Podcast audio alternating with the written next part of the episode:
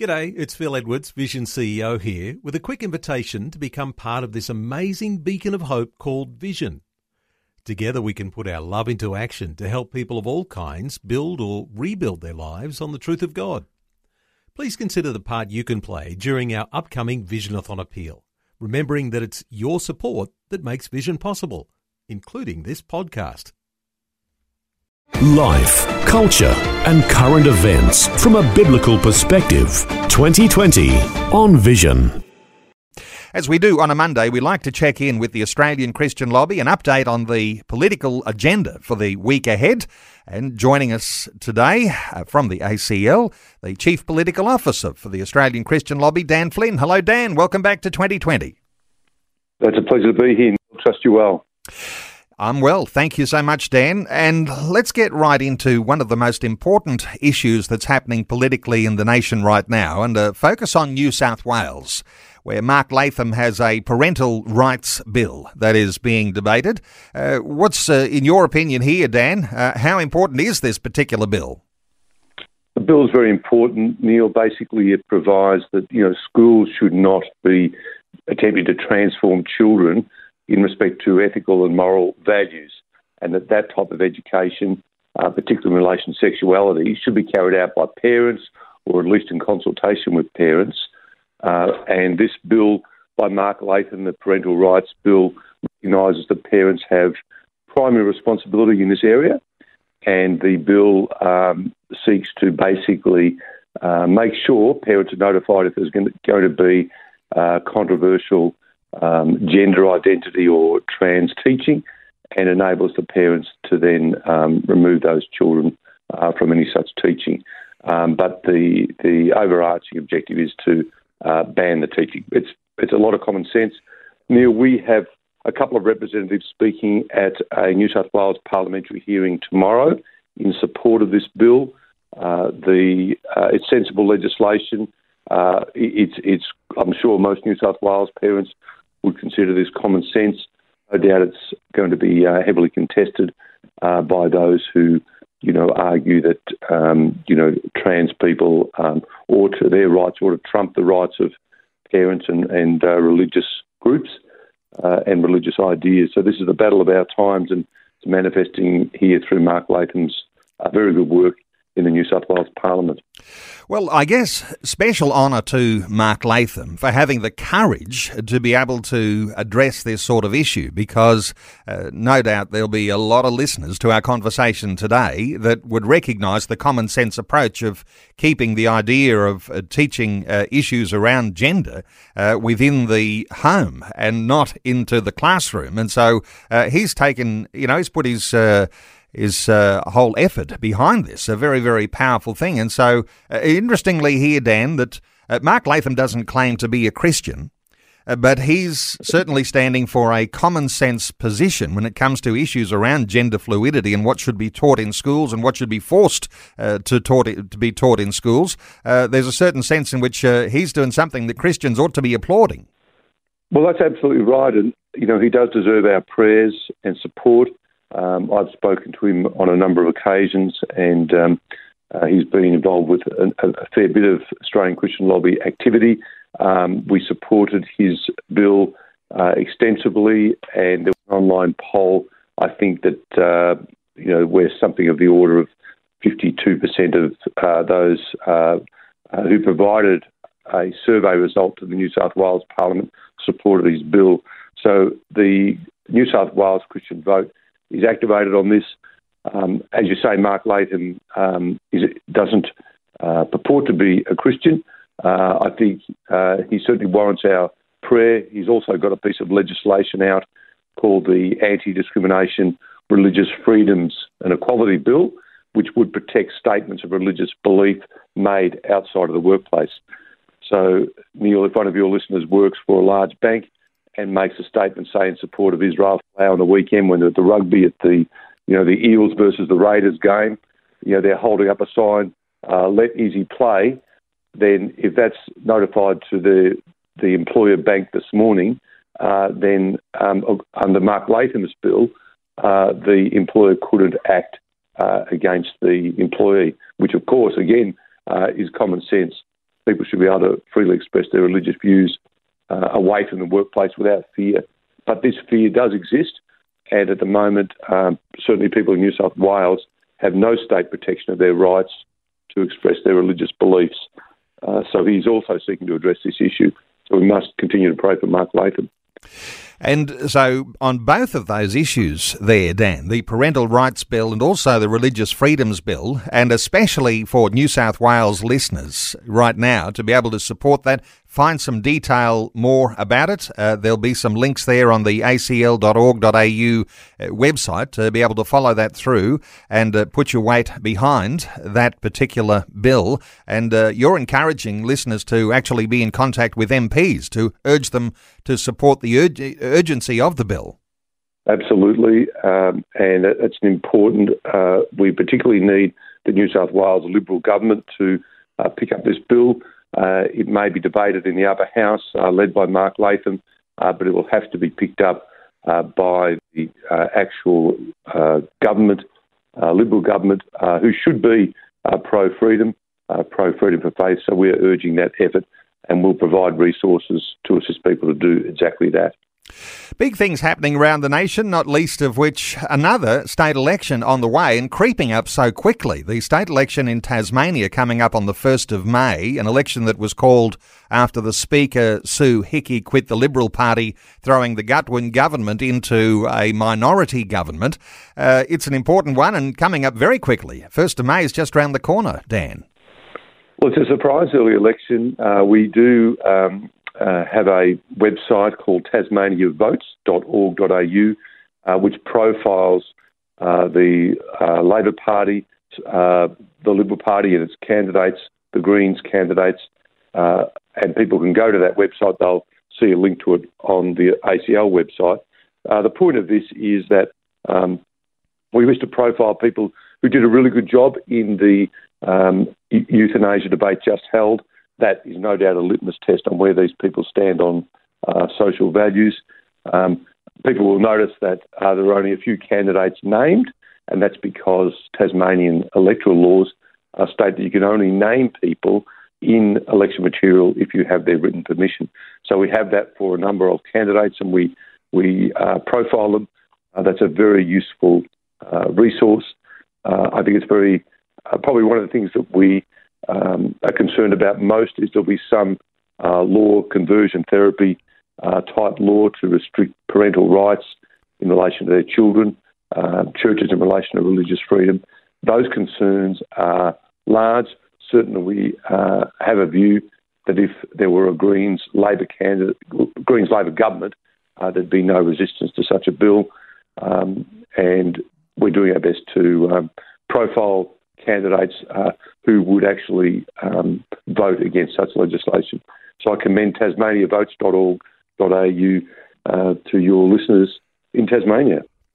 And powerfully uh, put, Dan Flynn, when you talk about those moral and ethical issues, because uh, there might be some debate over economic differences between how the parties might respond in our current uh, economic situation. But when it comes to those moral and ethical issues and what you think would be allowed to be made law in the state of Tasmania, that becomes a crucial issue, and especially for people who have a Christian conscience and they want to vote according to their Christian conscience, they want the best thing morally and ethically for the state of Tasmania. TasmaniaVotes.org, that's the uh, website, .org.au, and when people go to that site, what are they likely to see, Dan? Uh, they'll, they'll see um, uh, candidates uh, like Michael Ferguson um, um, and other uh, candidates, Elise Archer, Madeleine Ogilvie, um, who Madeleine Ogilvie has recently been a Labor MP, then an independent MP, and now she's a Liberal MP. You'll see uh, a good profiling of those candidates, and we've tried. We have addressed each of the five uh, state electorates in Tasmania um, we, we hope that uh, really informs people uh, of their vote. Uh, Tasmania is a unique situation where it's called a Hare Clark voting system, where people vote for the candidate of their choice rather than, rather than the party of their choice. Very unique um, setup there. Okay, tasmaniavotes.org.au, and uh, hopefully there's some detail about there the different way that the Tasmanian voting system works. tasmaniavotes.org.au. Let's turn some attention to South Australia, Dan. Another move to decriminalise prostitution. There was a bill a couple of years ago, and it was defeated, but as you know, uh, chipping away, it seems to be happening on some of these sorts of issues. Uh, what's the biggest concern over this South Australian bill? Well, as you say, Neil, the South Australian Parliament probably only 12 months ago voted to um, uh, to continue to keep prostitution as illegal activity. Uh, so the current position is that um, um, you know seeking or providing um, prostitution uh, is illegal. Uh, so brothels are illegal, uh, street prostitution is illegal, and according to the police commissioner, um, if you decriminalise prostitution in South Australia, you'll allow organised crime to flourish, and um, you know there, there is a there is a sort of a, a prostitution industry in South Australia. Uh, it's small, uh, and uh, it's good that it's small, and even even then, you still see uh, organised crime involved. I think the particular peril with all of this, Neil, is if prostitution is decriminalised in South Australia. Uh, it's not just it's so anybody who's running brothels, uh, people who obtain prostitutes for others or prostituted people. They're called pimps. All of that, and those who make sort of that um, illicit type of profit uh, that's all decriminalised as well. But Neil, all of this demeans and denigrates women, as we know, and we also know that um, prostitution as an industry relies on the migration and trafficking of Asian women, um, maybe uh, Eastern European women as well, for its survival. So when you have a, a legal prostitution sector, you are rolling out the red carpet uh, for sex traffickers. And as the um, you know, Lyle Shelton said recently, you know, Christian politicians should campaign first and foremost for the vulnerable. And uh, these trafficked women are incredibly vulnerable, and uh, we must not uh, open up this industry uh, to, you know, basically facilitate their trafficking. When we talk about vulnerable people, there is a model that tends to be used here in Australia, but then there's a model that comes from uh, Northern European countries called the Nordic approach. It changes the way you look at prostitution and uh, and I know that South Australia, just this couple of years ago, were looking carefully at this whole Nordic model. Uh, how what how do you describe the Nordic model, and uh, and and is there something we ought to understand about that, and particularly for South Australian listeners? Well, in the Nordic countries and in uh, France, uh, Canada, um, you, you, see a, a, regulation of prostitution that goes like this: that um, uh, prostituted women are de- they're, they're, they're decriminalised. So they they could go to the police with any concerns they have, etc. But the uh, the purchasing of prostitution uh, by men basically uh, is illegal, and those men can face fines. Uh, and so it's a it's a way of basically attacking the business model. Uh, without the demand, uh, prostitution will um, cease or reduce substantially as an industry, uh, and the women, um, generally women, as men too, but those involved will be able to find a dignified exit, uh, find employment, and uh, have that stigma removed from them. Uh, so it's a particularly, um, um, you, you, know, there's a sense in which honestly there is a, a denigration and demeaning of women involved here by men and to target the men with um, criminal penalties with fines uh, has worked very successfully uh, in these Nordic countries. And there is certainly a counter move on in South Australia by some good MPs to bring this legislation that would um, um, enable that model to be applied, which is a great move. And uh, certainly our South Australian director, Christopher Bro, here is a, um, a keen proponent of that and working closely with MPs. Well, let's point people to the ACL website there too uh, for some background detail and understanding that uh, decriminalising prostitution issue there. Uh, let's talk about Martyn Iles taking the truth of it on the road, a live tour, and he's going to be starting in the state of Queensland. Dan, what's happening with uh, Martyn Iles and speaking uh, live at centres all around the state of Queensland? Well, as many of your listeners may know, Martyn uh, has a, a, a, vlog, I think it's called, uh, on YouTube called The Truth of It, where he comments on uh, matters relating to um, you know public life, uh, politics, theology, uh, which is very very popular. Uh, and you know, obviously, Martyn is blessed with a special clarity on issues about which people are often very you know fuzzy about. So his capacity to um, you know, speak into an issue is greatly valued in the Australian community. So he's taking uh, what he does in a recorded studio live um, and commencing Brisbane the 28th of April, Sunshine Coast 5th of May, Toowoomba 7th of May, Bundaberg 11th, 11th of May, and so on. You'll find the details on our website. But Gladstone, Rockhampton, Gold Coast, Mackay, Cairns, Mount Isa, they all get a Guernsey. And so this roadshow starts um, Wednesday of next week in Brisbane.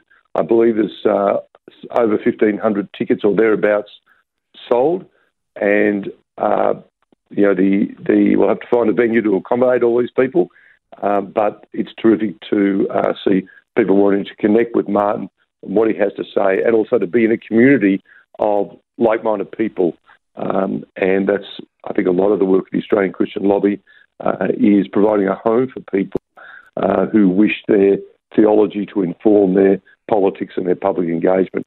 So we wish Martyn well with that trip. Well, I think listeners ought to be excited about that, and no doubt uh, the Queensland tour is going to be the start of uh, many more tours in states around Australia. And as you say, more than 1,500 people already RSVP'd to the Brisbane meeting, and it looks like you're going to need big venues wherever Martyn Iles is speaking.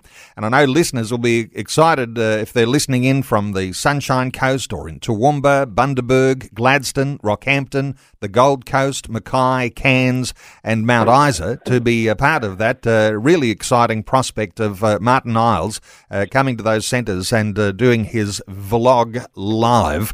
Uh, so uh, you can RSVP at acl.org.au. When you say there are tickets, is there a cost to to actually going no, to the event? These tickets are free, Neil. These tickets are free. So um, um, people can just go online, register with the details, and uh, we look forward to seeing them there. It'll be terrific. Okay, so it is free, and the RSVP really is probably more about COVID uh, restrictions and those sorts of things that'll make uh, the tour really uh, fabulous. So acl.org.au to RSVP if you're in any of those centres around Queensland. Just quickly before I let you go, uh, the March for Life, uh, also in the state of Queensland, uh, on the 8th of May. This is an important one too. Look, it's important, and during Martyn's tour, he'll be joining that on the 8th of May, he'll be joining uh, courageous pro life people, Senator Amanda Stoker, uh, T.C. Johnson from Cherish Life, George Christensen, the sponsor of the Babies Born Alive bill. Uh, they will all be speaking uh, at Speaker's Corner Saturday, the 8th of May, 2.30 uh, at Parliament House. So, um, yeah, that's an important date for uh, people in the Brisbane area to have in their diary. And uh, let's hope uh, listeners in Brisbane and throughout southeast Queensland, even northern New South Wales, who can make it to that date, yes. can make that a very big march. Uh, that's Saturday, the 8th of May, and all sorts of issues at hand there. The opposition to the Queensland government's abortion to birth laws that were passed in 2018. Uh, there's also that petition for the federal government to allow the Human Rights Children Born Alive Protection Bill uh, to go to a vote this year. Important stuff. Important. And uh, acl.org.au, get all the details there. That one is on Saturday, the 8th of May. acl.org.au. And uh, Dan Flynn, Chief Political Officer at the Australian Christian Lobby, thanks so much for your update today on 2020. That's right. Thanks for taking time to listen to this audio on demand from Vision Christian Media. To find out more about us, go to vision.org.au.